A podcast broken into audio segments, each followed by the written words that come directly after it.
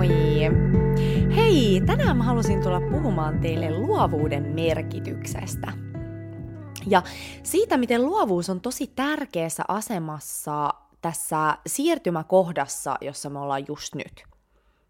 Eli tarkoitan just tätä, tätä aikaa, jossa, jossa maapallo kokee tällaista kollektiivista heräämistä – ja yksi juttu, mikä on ihan täysin mullistanut mun oman tajunnan tässä viime vuosien aikana, kun mä oon perehtynyt aivojen toimintaan, on se, että luovuuden kultivointi, niin se voi toimia porttina henkiseen heräämiseen. Eli oman luovuuden kultivoinnilla, niin, niin silloin oikeasti voima mullistaa ja muuttaa sun koko maailma. Ja mä haluankin lähteä avaamaan tätä aivolohkojen näkökulmasta. Eli meillä on vasen ja oikea aivolohko, ja vasen aivolohko on se meidän analyyttinen aivolohko. Eli voisi sanoa, että on se maskuliininen puoli. Ja, ja sitten oikea aivolohko on kokonaisvaltainen aivolohko, ja tästä voisi sanoa, että on se feminiininen puoli.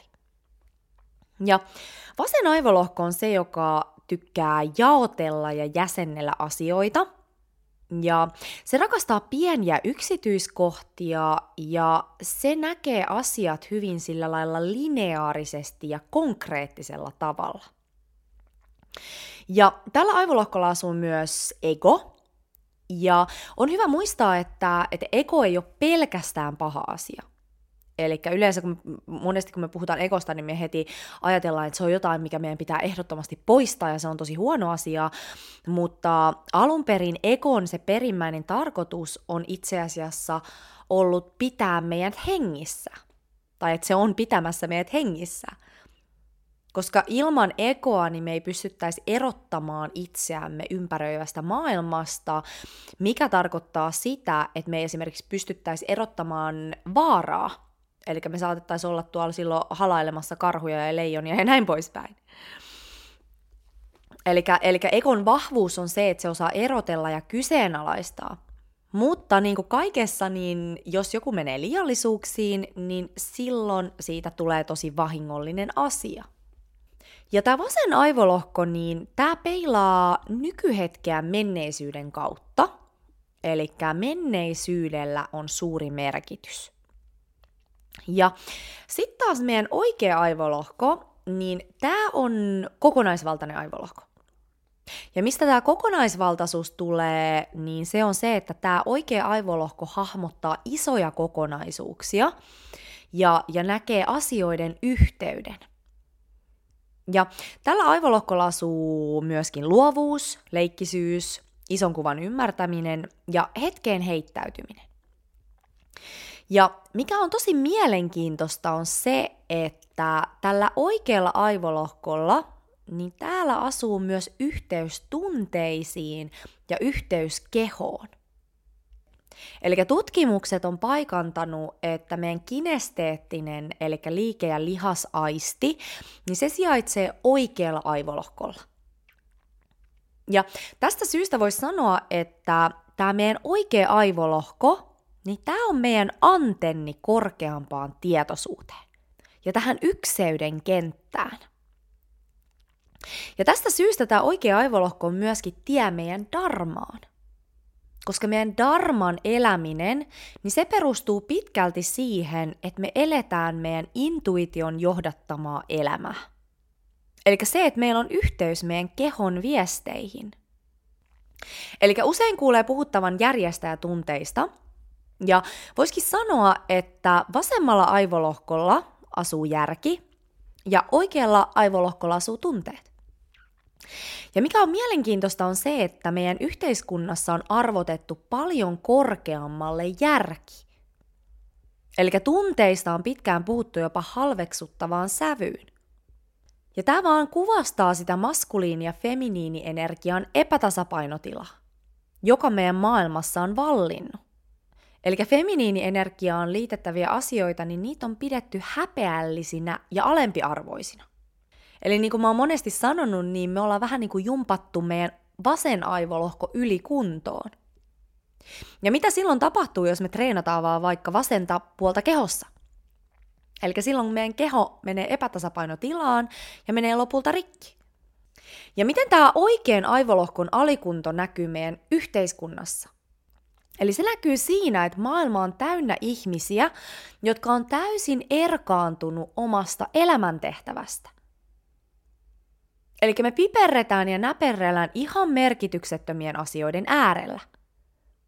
Koska silloin kun me toimitaan puhtaasti niin sanotusti järjestä käsin, eli tältä vasemmalta aivolohkolta käsin ilman, että me käytetään sitä oikeata puolta, niin me kadotetaan tosi helposti todellisuuden taju ja asiayhteydet. Eli tälle vasemmalle aivolohkolle riittää se, että, että, että se tietää, että mitä tehdään. Mutta oikea aivolohko, niin se tarvii tiedon siitä, että miksi asiat tehdään.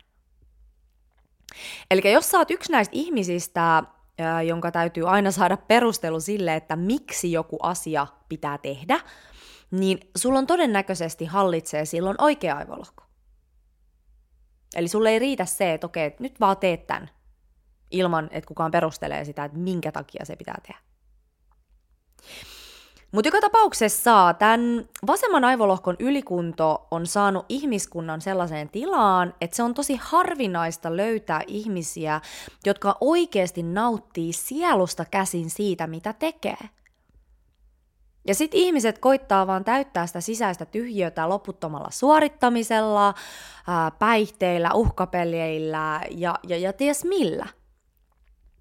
Ja tyhjillä ihmissuhteilla – koska me ei olla opittu puhumaan tunteista. Eli tämmöinen intiimiys ja aito läheisyys, niin ne on ollut tosi harvinaisia asioita tai piirteitä ihmissuhteissa. Koska se vaatii yhteyttä tunteisiin, joka tulee tältä oikealta aivolohkolta. Eli jos maailman parantamiseen etsii yksinkertaista ratkaisua, niin se lähtee siitä, että me ruvetaan aktivoimaan meidän oikeaa aivolohkoa. Eli tuomaan se feminiinienergia ja maskuliinienergia tasapainoon. Ja tässäkin on tärkeää muistaa, että se ei ole joko tai. Eli mulla nousee usein karvat pystyyn siitä, että kun tällä hetkellä puhutaan niin paljon siitä feminiinienergiasta, ja sitten samalla jotenkin ajatellaan, että se maskuliinienergia on jotenkin pahasta, että siitä pitäisi päästä eroon – mutta kyse on siitä balanssista, eli siitä, että me tuodaan nämä kaksi puolta yhteen. Eli tämä vasen aivolohko on aivan täysin yhtä tärkeä. Eli tämä järki. Mutta sen pitää kulkea käsi kädessä sydänyhteyden kanssa, koska muuten tulee tuhoisaa jälkeä. Eli meidän pitäisi pitää se meidän sydämen ääni meidän tekemisen kompassina, kaikessa siinä, mitä me tehdään, ja sitten tähän apuna käyttää meidän järkeä. Eli esimerkiksi siinä, että, että, että miten me pystytään ää, fiksulla tavalla tuoda se meidän dharma konkretian tasolle ja tehdä siitä esimerkiksi kannattavaa liiketoimintaa. Eli oikea aivolohko on se meidän ideoiden abstrakti maailma, kun taas vasen aivolohko on se, että miten me saadaan rakennettua nämä ideat tähän maailmaan konkretian tasolle – Molempia tarvitaan. Eli jos oikea aivolohko ylihallitsee, niin silloin on vaara jäädä jumiin sellaiseen ähm, abstraktien ideoiden maailmaan, jossa mikään ei siirry konkretian tasolle. Kun taas jos vasen aivolohko ylihallitsee, niin silloin rakennetaan asioita, joille ei ole mitään merkitystä sen todellisuuden tai kokonaiskuvan kannalta – Eli tästä esimerkkinä on esimerkiksi tämmöinen yli, ylimennyt byrokratia, mikä on tosi yleistä meidän yhteiskunnassa. Tai sitten se, että vaikka asuntoja ja kauppakeskuksia vaan rakennetaan, rakennetaan, rakennetaan, vaikka niille ei ole enää samassa skaalassa kysyntää. Eli että se levy on jäänyt vähän niin kuin päälle junnaamaan. Eli se, että jos tämä on aikaisemmin toiminut, niin sitten tämä toimii nytkin. Koska vasen aivolohko peilaa nykyhetkeä menneisyyden kautta – ilman välttämättä sellaista kontekstia. Mutta anyway, mikä sitten aktivoi tätä oikeaa aivolohkoa, jota meidän pitää tällä hetkellä jumpata?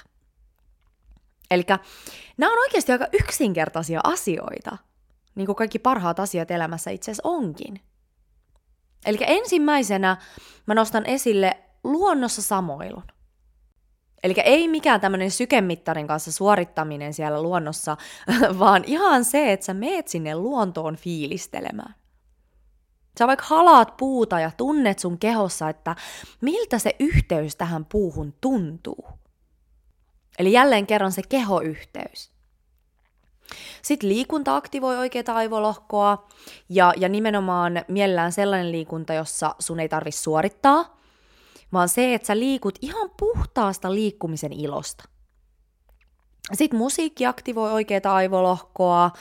Sä voit esimerkiksi laittaa aamulla soimaan jotain sellaista musiikkia, mistä sä tykkäät. Sitten jooga aktivoi tosi tosi tehokkaasti oikeaa aivolohkoa. Eli siinä yhdistyy liike ja kehon kuuntelu.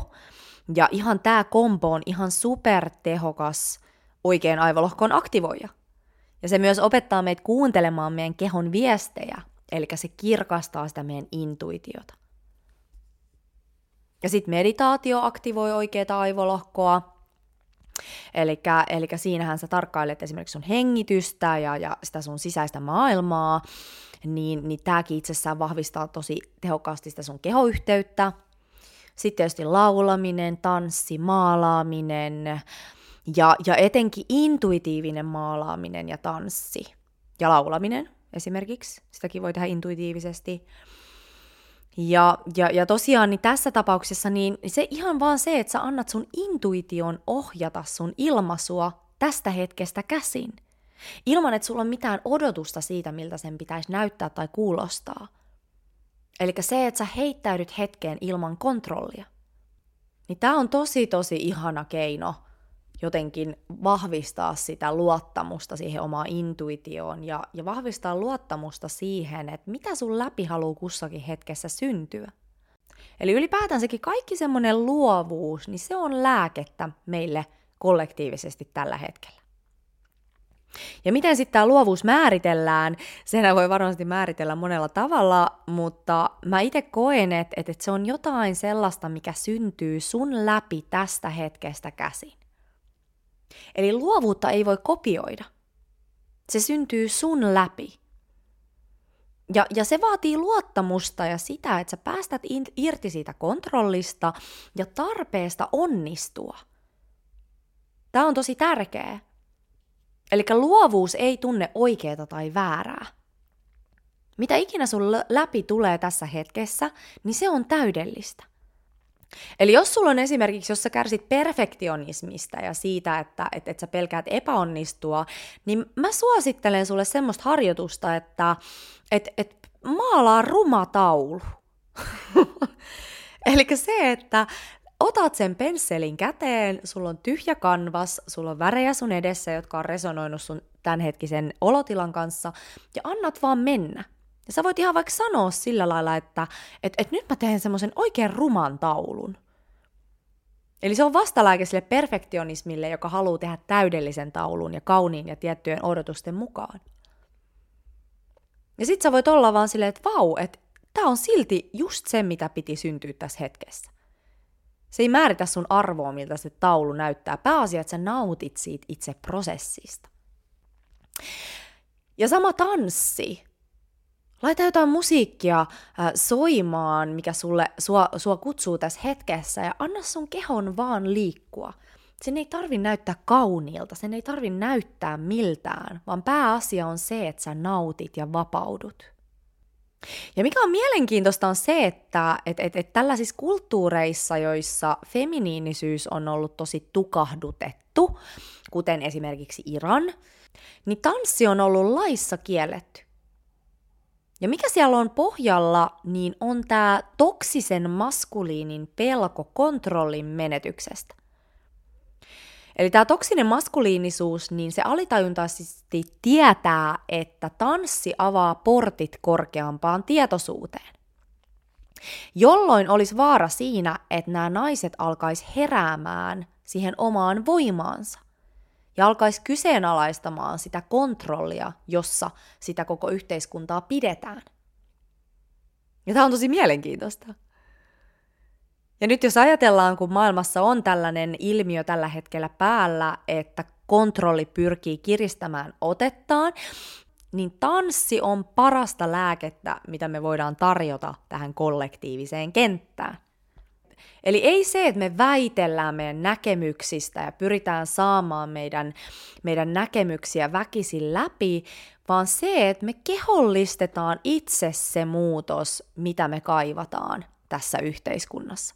Se, että me kehollistetaan itse se ilmaisun vapaus ja, ja se luovuus, mikä meissä kaikissa on, niin se on se, mikä luo semmoisen energeettisen muutoksen, joka hohkaa myös meidän ympärille.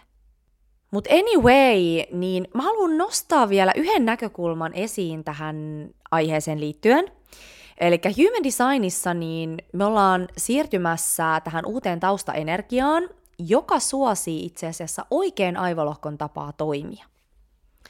Kun taas tässä vanhassa energiassa, eli Cross of Planning, joka alkoi vuonna 1615 ja on nyt lopuillaan, niin tämä taustaenergia suosi enemmän vasemman aivolohkon tällaista strategista tapaa toimia.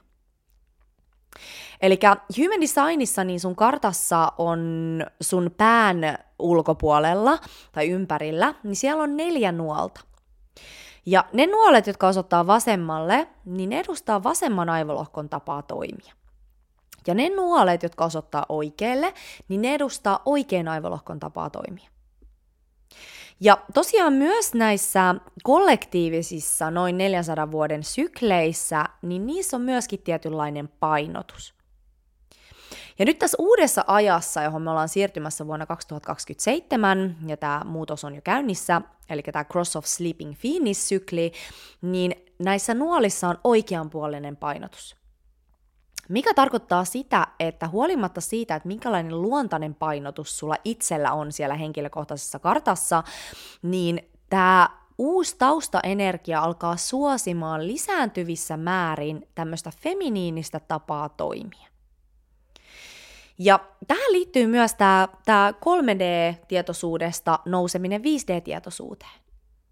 Eli tämä menee ihan, ihan siihen samaan genreen, kaikki, kaikki nivoutuu yhteen. Eli just tätä, että kun me ollaan siirtymässä tästä, tästä konkreettisesta, materialistisesta 3D-tietoisuudesta ja maailmasta, niin tällaiseen äh, enemmän energeettiseen ja korkeamman tietoisuuden ja sydäntietoisuuden maailmaan – jossa me aletaan luottaa synkronisaatioihin, johdatukseen ja siihen, että elämä kannattelee meitä. Me ei tarvitse kaikkea itse kontrolloida. Ja se, että kun me annetaan sille elämälle tilaa yllättää, me luotetaan elämään, niin se elämä itse asiassa kuljettaa meidän luokse oikeita mahdollisuuksia.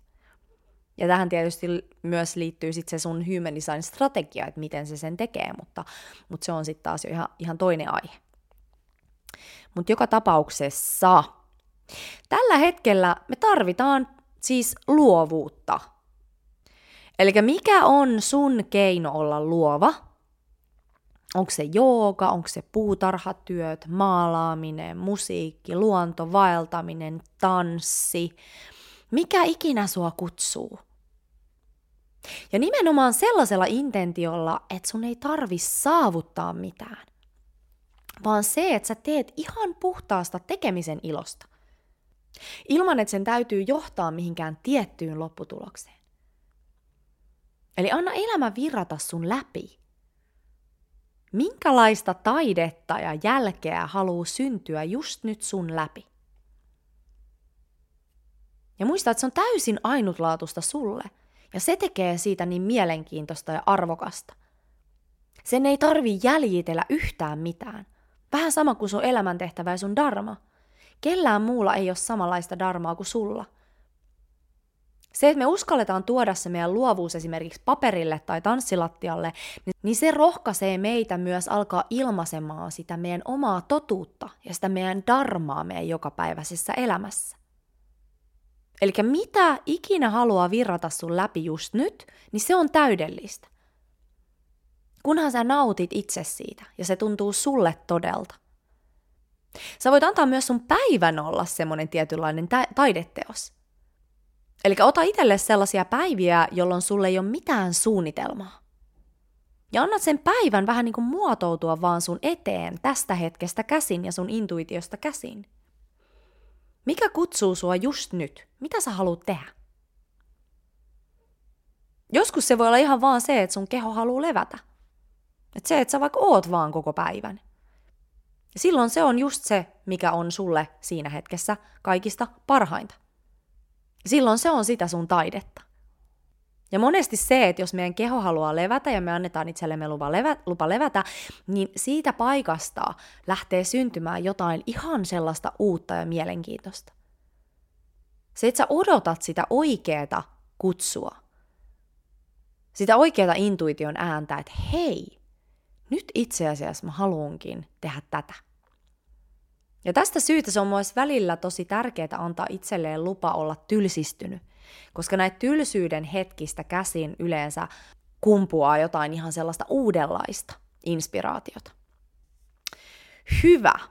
Hei, mun missio on olla auttamassa meitä ihmisiä siirtymään näihin uuden maailman energioihin – Eli tämä on se syy, miksi mä oon syntynyt tänne, tähän maailman aikaan, ja miksi mä oon kokenut elämässä just tietynlaisen kehityspolun. Ja kaikki mun palvelut perustuu tähän. Mä haluan auttaa sua menestymään näissä uuden maailman energioissa. Eli mä teen energiahoitoja ja valmennuksia, jotka molemmat perustuu tähän – Eli mä haluan auttaa sua linjautumaan enemmän sun todelliseen luontoon, sun darmaan, sun elämän tarkoitukseen, jotta sä pystyt nauttimaan näistä uuden maailman energioista ja kaikesta siitä vapaudesta, jonka tämä uusi maailma meille mahdollistaa. Mutta kaikki lähtee siitä, että sä muistat, kuka sä todellisuudessa oot ja alat elämään sun lahjojen ja ominaisuuksien ja intuition mukaista elämää. Eli jos sä oot valmis astumaan siihen sun darmaan, jos sä kaipaat selkeyttä siitä, että miksi sä oot täällä, mitkä on sun vahvuudet, miten sun intuitio toimii, miten luoda sun elämästä just sun näkönen, niin tuu mun valmennukseen tai tuu mun energiahoitoon. Eli mulla on muun muassa tämmöinen yhdistelmäpaketti, eli Human Design ja elämäntehtävä valmennus plus energiahoitopaketti. Ja, ja tämä on siis ihan super kombo.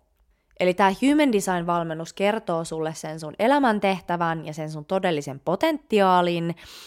Ja, ja sitten taas tässä energiahoidossa me puhdistetaan susta näitä vanhan maailman energioita pois, jotta sä voit linjautua puhtaammin näihin uusiin energioihin. Tai sitten on toinen on tämä Dharma-koodivalmennus, jossa sä saat selkeyden siitä, että, että miksi sun sielu syntyi tänne just tähän maailman aikaan, ja, ja mikä on se sun darmallinen viesti, mikä on sun dharma, mitä sä oot jakamassa tähän maailmaan. Ja myös se, että minkä takia sä oot joutunut käymään just tietynlaiset haasteet läpi sun elämässä. Eli tässä valmennuksessa me alkemisoidaan niistä sun haasteista sun viestejä – ja sun lahjoja.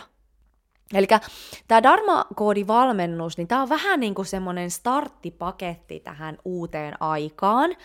Ja mä suoraan sanottuna toivoisin, että joka ikinen suomalainen saisi mahdollisuuden osallistua tähän valmennukseen. Sillä olisi tosi iso kollektiivinen vaikutus, koska sitten ihmiset oikeasti oppis linjautumaan siihen omaan totuuteen eikä enää tarvitsisi näperellä ja piperellä jotain ihan turhan päivästä, vaan jokainen saisi semmoisen merkityksen tunteen omaan elämäänsä. Jolloin me alettaisiin kaikki linjautumaan paljon harmonisempaan suuntaan.